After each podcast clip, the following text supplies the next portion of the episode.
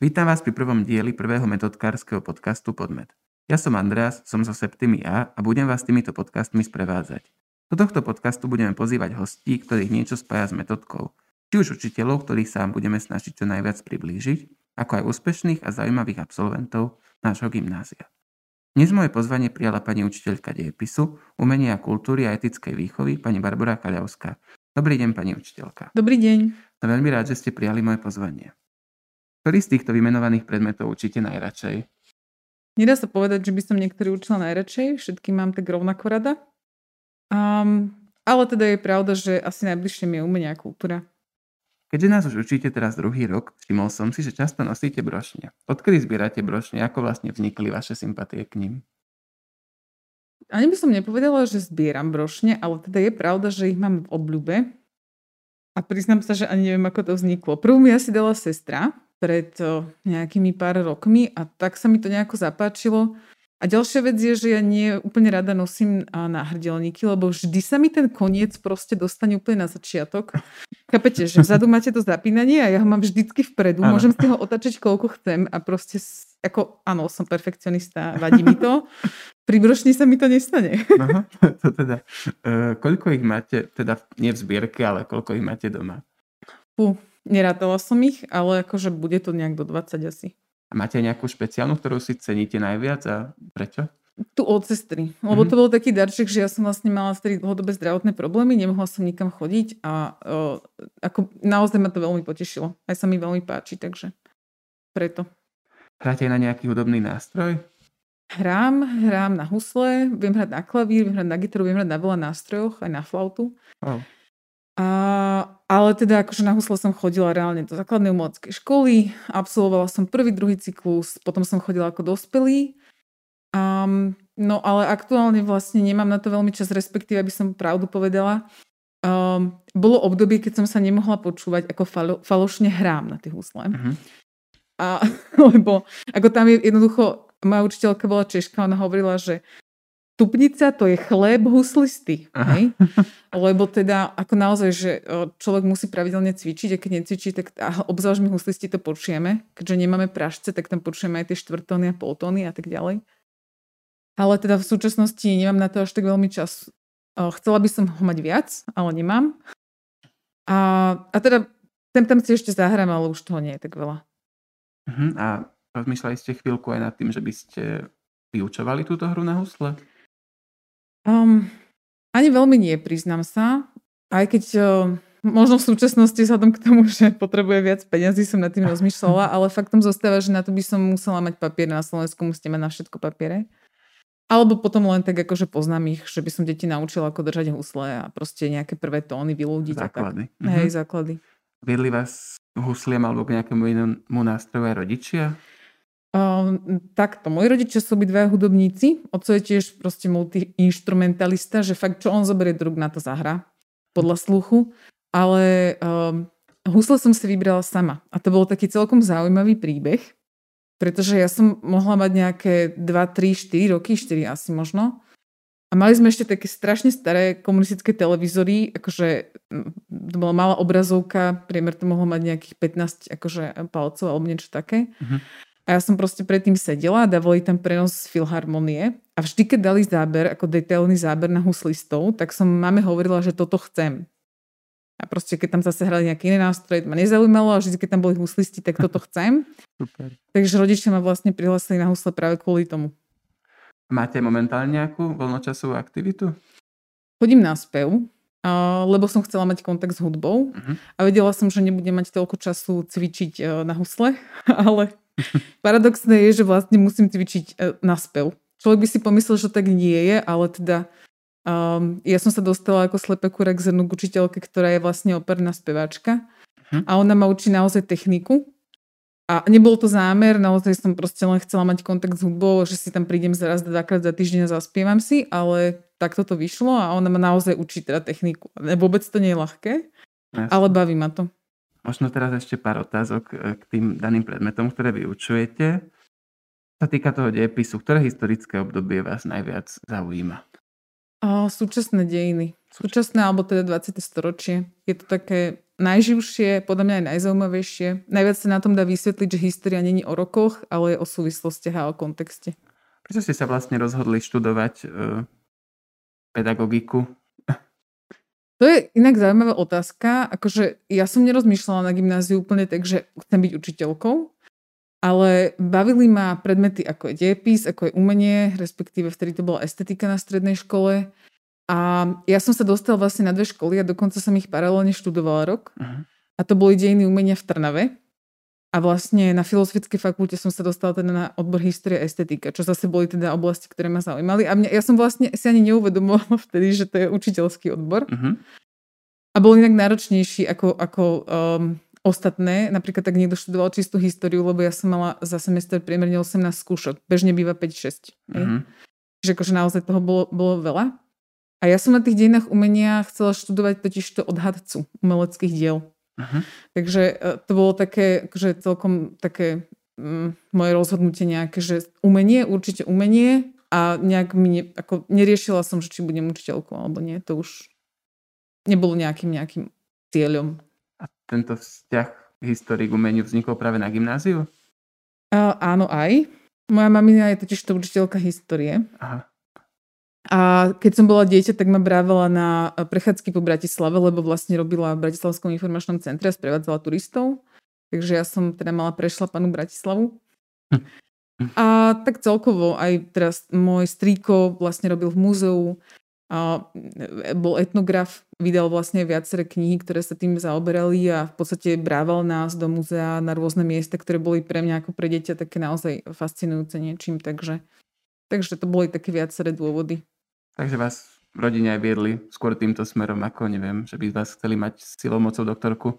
Moji rodičia sú v tomto veľmi benevolentní. Aj v prípade mojej sestry, v prípade mňa nepredpísali nám, že čo by z nás chceli mať, alebo ako keby nepodsúvali nám svoje ambície. Že čo oni v živote by chceli urobiť a nestihli, takže by sme to mali my, to nie. Uh-huh. Máte teda tú jednu sestru, či aj nejakých iných súrodencov?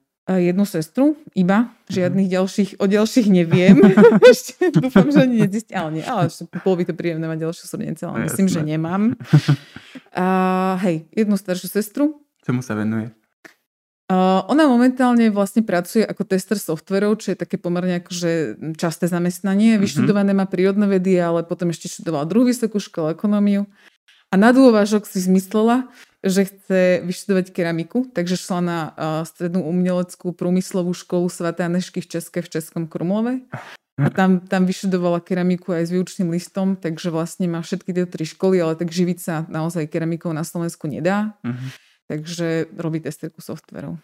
Uh-huh. A maturovali ste tiež z dejepisu a estetiky? Áno, alebo... áno. Áno, maturovala som z dejepisu, z dejin umenia, ale ja som bola jeden, jeden a prvý a posledný ročník, mm-hmm. ktorý maturoval aj z prírodovedného predmetu. Takže ja som mala 5 predmetov na maturite a teda Oj. tam bola aj tá biológia v mojom prípade. No, to vlastne bolo veľmi príjemné. Nebolo, pretože sme sa to dozvedeli vlastne v štvrtom ročníku, že musíme maturovať z 5. predmetu. Mali ste aj nejaké že neobľúbené predmety, že naozaj, že nie? Mm, tak áno, nemala som dobrý vzťah k matematike a fyzike, ale musím dodatočne povedať, že ako dospelej sa mi ten vzťah poopravil a skôr to vnímam ako také nejaké mm, vnútorné uh, bloky, ktoré boli spôsobené možno aj učiteľom a možno aj, aj v rodine, že proste nemala som rada ten predmet z viacerých dôvodov. A bolo to možno len naozaj kvôli tomu. Potrebovala by som možno iný prístup, ono to tak býva, hej. Uh-huh. Ako bežne. Možno ešte k tomu umeniu. Viem, že ho máte veľmi rada. Preferujete nejakú konkrétnu oblasť umenia? To je ťažká otázka, lebo naozaj mám rada všetky druhy umenia a tiež medzi tým veľmi nerobím rozdiel. Ale teda je pravda, že keď už po niečom siahnem a niečo ma zaujíma, tak je to hlavne výtvarné umenie a teraz rôzne druhy, či už je to architektúra, alebo je to čisto výtvarné umenie, napríklad teda tvorba našich slovenských výtvarníkov. kým nebola korona, tak som teda chodila naozaj pravidelne mm-hmm. na mhm. výstavy.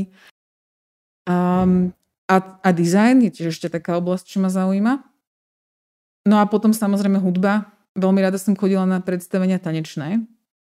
Takže toto sú asi možno také, ktoré tak mňa najviac zaujímajú, ale hovorím, nerobím medzi tým rozdiely. Aj veľa čítam, takže to je ťažko povedať. A čo radi čítate? Ja som uh, paradoxne človek, ktorý nečíta veľmi umeleckú literatúru. To je mm. také, že kolegyne sú celkom uh, prekvapené, ale ja veľa čítam naučnú literatúru, literatúru faktu a veci, ktoré teda popisujú nejakým spôsobom svet alebo jeho fungovanie. A nemusí to byť vyslovene len, že dejepis alebo umenie. Neviem, z posledných kníh, čo ma tak fakt zaujali a odporúčila by som možno aj študentom, ak nás teda počúvajú, tak je to napríklad Moc faktov, kniha, ktorá práve popisuje teda rôzne v podstate by som povedala, že mýty, a nejaké také predstavy a predsudky, ktoré nie sú úplne pravdivé a ten človek práve pracuje so štatistikou a vysvetľuje práve nejaké uh, konkrétne princípy na základe tej štatistiky. Je to veľmi zaujímavé. A um, teraz sa mi dostala do ruky knižka Sapiens. Ona už teda dlh, dlhšie je na trhu, ale mhm. konečne mm-hmm. som sa k nej dostala ja. A to je tiež vlastne literatúra faktu. Takže um, toto asi tak mňa nejako baví, ale tých kníh je naozaj, že veľa. A nehovorím, že nečítam vôbec umeleckú literatúru, ale je to viac menej na okrajinu. Jasné. Vedeli by ste našim poslucháčom odporučiť aj nejaký dobrý film alebo seriál? Um, priznám sa, že čo sa týka teda filmov, áno, tie sledujem, ale čo sa týka seriálov, na tie až tak veľmi čas nemám. V minulosti možno skôr. Ak som teda nejaký postrehla možno naozaj, že v dlhom časovom horizonte dozadu, uh-huh. tak sa mi páčil Black Mirror. Uh-huh lebo uh, je to film, eh, pardon, seriál, ktorý vlastne popisuje uh, ako keby, čo by sa mohlo stať vďaka technológiám v našom svete, ako by teoreticky to mohlo dopadnúť, ak teda tomu necháme voľný priebeh. A to ma tak akože celkom zaujalo. No a čo sa týka filmov, tak tých je tiež pomerne veľa. Um, možno sa mi teraz vybavujú práve tie, ktoré reálne na začiatku roku nejakým spôsobom mám v hlave, lebo na diepise samozrejme začíname pravekom, takže ano. akurát nedávno som študentom odporúčala, nech si pozrú Altamiru, čo je vlastne hraný film, kde hrá uh, Manderas. Neviem už teraz k tomu tam robí tú ženskú rolu, ale je to práve o objavení uh, Altamiry ako jaskyne pravekej, mm. ale je to hrané a je to veľmi pekné, aj taký uh, popis vlastne toho uh, základného nejakého konfliktu medzi vedou a vierou, a ako naozaj, že veľmi pekne to tam je roz, roz, e, rozohrané, roz, rozpísané, aj natočené. A možnosť dokumentov, uh, taký umelecký, ale dokument, uh, Jaskyňa zabudnutých snov, ale teda hovorím, sú to filmy, ktoré mi momentálne napadli, lebo proste učím právek, tak sa s tým spájajú, ale že určite je plno iných uh, skvelých filmov, čo ja viem. Mne sa veľmi páčilo Dogville, čo je vlastne také prepojenie divadla, ale zároveň aj filmu a, a aj tá myšlienka celkom je zaujímavá. Čiže no, je, bolo by toho veľa. Uh-huh. A čo si myslíte o tom celom digitálnom streamovaní filmov alebo hudby v tých nových platformách? Um, tak e, je, ako, je to naša súčasť a myslím si, že sa to bude len uh, v tomto smere ďalej rozvíjať, čiže sa to bude prenášať. Uh, nehovorím, že zaniknú kina, to si nemyslím, ale dostane to podľa mňa nejakú inú podobu možno už aj tu, čo sme vlastne zažili za korony, že sme si platili alebo predplatili vlastne to, že si môžeme pozrieť buď divadelné predstavenie alebo film, filmovú projekciu alebo niečo podobné. Um, a nemyslím si ani veľmi, že sú tým uh, ukratení umelci, ale mala by tam byť nejaká rozumne nastavený ten pomer vlastne cena a aj, aj náklady toho filmu, čo sa asi nie vždy podarí. Ale keď si zoberieme tie náklady miliónové, čo viem, tých Spielbergových filmov mm-hmm. alebo podobne, tak to asi nebude úplne reálne. No ale a ťažko povedať, no neviem, tak Spotify funguje, hej, to všetci vieme, že akože a dobrovoľne sme sa tam rozhodli, že budeme platiť už každý akú sumu a podľa no. toho, jak to zdieľa, tak možno, že by fungovalo niečo podobné. No. Však nakoniec je ich tých platform viac. Áno. Učili ste pred nástupom na našu školu aj niekde inde? Učila, ale to bolo v rámci um, štud- výmeného pobytu bolo to, že Erasmus Plus a tamto vtedy bolo ešte rozdelené a ja som bola vlastne na štipendiu, ktoré sa volalo, že Comenius po Komenskom. Uh-huh. A učila som vlastne na základnej škole v Chomutove v severných Čechách, čo je vlastne, sú Sudety, hej. Ano. Tamto oblasť. Um, učila som tam angličtinu na základnej škole a mala som tam také krúžky a predmety, ktoré sa týkali slovenčiny, slovenského jazyka, slovenskej kultúry. No a suplovala som tam samozrejme dejepisy a také humanitné predmety a tak. Uh-huh. Ale to bolo rok asi približne a potom vlastne som nastúpila na túto školu. Uh-huh. Čo sa zlepšilo na tejto škole za posledné roky podľa vás? Myslím si, že je toho veľa. A až um, až, možno, že už aj tá technika ako taká, že sa vlastne e, zlepšilo vybavenie a vlastne stále sa, neustále sa na tom zlepšovaní ano. vybavenia pracuje. Um, možno aj taká um, otvorenosť ako keby v komunikácii, ale nemyslím teraz akože vo vzťahoch, ale v rámci fungovania priestoru, v ktorom sme. Či už to je vestibul, alebo sú to vlastne chodby, alebo tak napríklad uh, tie sedačky tam kedysi neboli ano. a sú pre študentov. Uh, myslím si, že aj tá, tá rekonštrukcia toho priestoru medzi budovami tomu veľmi prospela, že sú to vlastne tie lavičky a tak ďalej. Určite. Čiže ako keby v takej nejakej v takejto nejakej podobe. No a čo musím veľmi vyzdvihnúť a mne sa teda veľmi páči, že funguje vlastne aj študentská organizácia Lepšia metodka, pretože je to predsa len život, ktorý vy sami študenti prinášate do školy. A tiež to bolo také, že sem tam nejaká organizácia bola, potom zase nebola a teraz už dlhodobejšie vlastne e, funguje, takže to je pozitívna zmena podľa mňa. To sme radi, že aj učiteľi asi majú túto iniciatívu. Máte nejaký nápad, čo by sme mohli možno zlepšiť? Alebo... Myslím si, že e, prichádzate naozaj s dobrými nápadmi, ktoré reflektujú e, práve to, čo žijete, čo sa vlastne mení a čo vystihuje možno aj vašu generáciu. Čiže ne, nemyslím si úplne, že by som vám v tom mala radiť. Takže možno nejaké prianie lepšej metodky do budúcna? O, aby ste mali čo najviac členov, ktorí budú aktívni. Ďakujeme. Našli ste si medzi kolegyňami aj nejaké nové dobré kamarátky, alebo máte nejakú priaznenú dušu na škole? Jasné, že áno. Je ich viacero, ale teda s dovolením ich nebudem menovať. Áno. ale áno, samozrejme, že hej, človek keď funguje v kolektíve a vo vzťahu akože nedá sa fungovať proste bez toho. To, akože by sme museli fungovať vzduchoprázdne, takže jasné. Ste veľmi aktívna pani učiteľka. Viem o vás, že participujete aj na rozvojovom programe Akadémia veľkých diel. O čo vlastne ide? Komu by ste tento program odporúčili? Akadémia veľkých diel je mimoškolský rozvojový program, ktorý by som odporúčila úplne každému študentovi v našej škole, teda hlavne na gymnáziu, na malom nie. Uh-huh. Od tých 15 asi, ale vlastne ide o rozvoj kritického myslenia, rozvoj charakteru práve prostredníctvom umeleckých diel. Čiže študenti sa prihlásia, dostanú prístup, keď teda sa prihlásia, dostanú prístup do online knižnice a tam majú rôzne diela, či už výtvarné, hudobné, film alebo teda aj literárne. A pripravujú sa z týždňa na týždeň práve teda na seminár, kedy si to dielo prečítajú, pozrú a na tom seminári sa vlastne o tom rozprávame. A taká, takým najväčším prínosom, ktorým vlastne sami študenti hodnotili, že to bolo pre nich naozaj prínos, bolo práve to, že na tých seminároch sa dostávame do hĺbky, že sa rozprávame o tom umeleckom diele, kedy oni majú možnosť vlastne uvedomiť si, čo to dielo prináša pre ich vlastný život. Či má teda pre nich vôbec nejaký význam a teda či sú ochotní na základe toho poznania skrze toho umeleckého diela aj niečo vo svojom živote zmeniť. Takže je to také, také, také lovenie v, hlb, v hlbinách vlastne umeleckého diela, by som to až tak nazvala. Hm? Je teraz prvý rok triedna učiteľka, bol to veľký skok? Určite áno. Mm, jednak je to veľa teda papierovania a informácií hlavne okolo, lebo vlastne musia dostať informácie rodičia, deti, všetci. Ale zároveň je to aj zaujímavé celkom pracovať s tým kolektívom a s tou triedou a nejakým spôsobom ich formovať. My určite totiž to veľmi často zabúdame na to, že máme túto moc. No jasne. Alebo si to možno aj niekedy neuvedomujeme. A je to, je to zaujímavá práca. Zatiaľ to asi takto nejak zhodnotím. Možno ešte je to aj tým, že si triedna príjme, že tam treba ten kolektív a všetko budovať, zaujímať sa o tých žiakov ešte viac. Určite áno, ale myslím si, že by to bolo rovnako dôležité aj v prvom ročníku. Lebo predsa len študenti sa spoznajú, prišli na novú školu, do nového prostredia a tak ďalej. Určite. Nápad robiť podcast mi skresol v hlave jednak ako fajn vec vzhľadom na aktuálnu COVID situáciu a nemožnosť organizovania nejakých našich lepšieho metodkárskych akcií a aj vzhľadom na tohtoročné 60.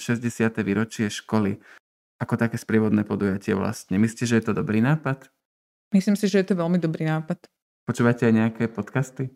Áno, jasné, počúvam veľa podcastov, vzhľadom k tomu, že teda som v dopravnej zápche, aj keď idem do práce, aj keď z nej odchádzam. Je to úplne jedno, kedy idem.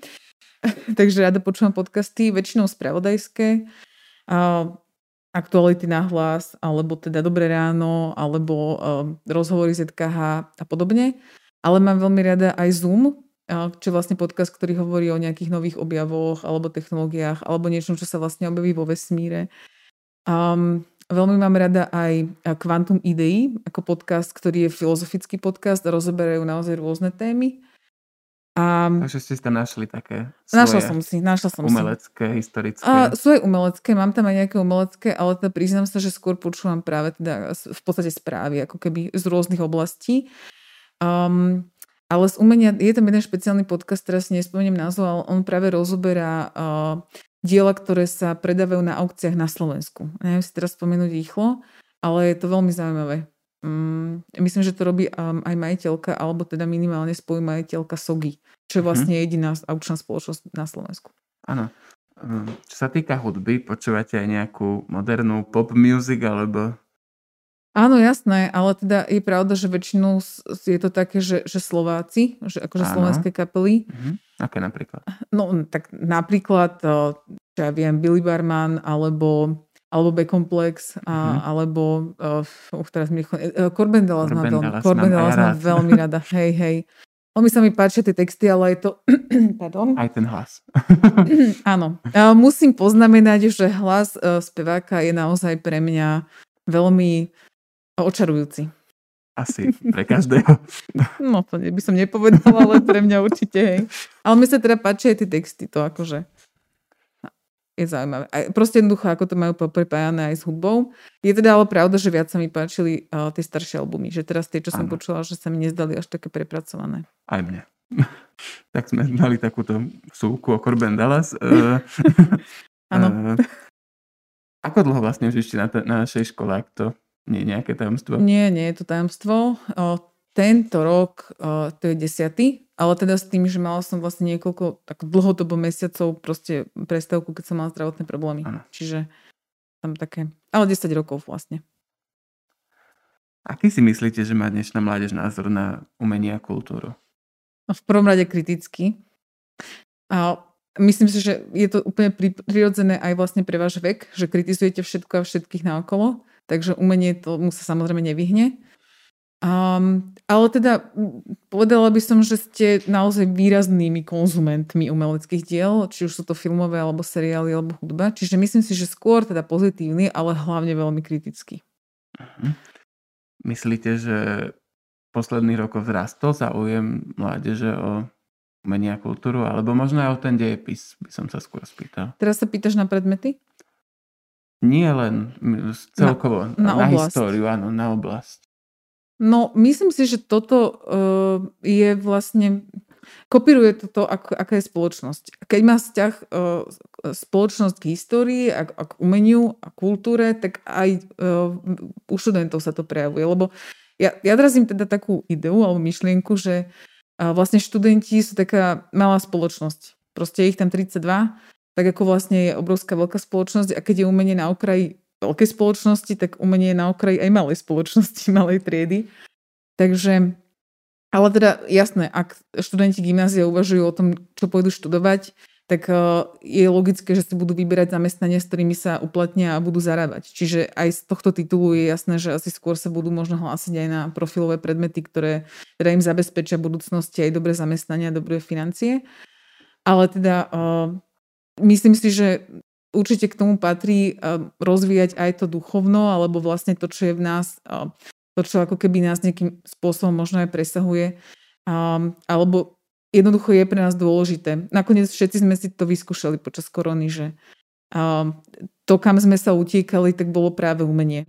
Áno, v tom korona období si každý našiel doma nejaký kúsok umenia a určite tomu venoval viac času. Naučili ste sa vďaka korone niečo nové, alebo Objavili ste v sebe niečo nové počas tohto obdobia? Áno, áno. Naučila som sa šiť na šiacom stroji. Nielen tie rúška, ale teda pokračovala som aj s nejakými jednoduchšími vecami ďalej, ale aj o sebe som zistila veľa vecí. Naozaj, keď človek v podstate áno, môžeme si to nahradiť tými umeleckými dielami, hej, že zaplníme mm-hmm. nejako čas, pustíme tam proste telku alebo seriál alebo podcast. proste podcast. Niečo, čo nám tam proste hrá, rozpráva. Áno. Ale v konečnom dôsledku, keď nemôžem ísť, nikam von, tak proste sme sami a sme sami so sebou. A keď je človek sám so sebou, tak vtedy akože najviac problémov vypláva na povrch uh-huh. a človek si uvedomí, ako sa správa, ako vlastne funguje, aké má, zla, aké má návyky, aké má možno aj zlé návyky. Um, a, a tak, že pochopí človek veľa o sebe. Tak to je asi všetko. Som veľmi rád, že sme sa zhodli aj v žánroch na podcastoch, aj vlastne v kapele Corben Dallas. Ešte raz vám teda ďakujem, že ste prišli a prajem vám ešte príjemný deň. Ďakujem za pozvanie, podobne prajem príjemný deň. Všetkým poslucháčom ďakujem za pozornosť a dúfam, že sa vám tento podcast zapáči. Za technickú pomoc na tomto podcaste by som sa chcel poďakovať ešte dvom Adamom. Adamovi Záhradníkovi zo 4. B a Adamovi Gáblišovi zo 7. A. Novým dielom podmetu sa na vás teším aj na budúce. Zatiaľ do počutia.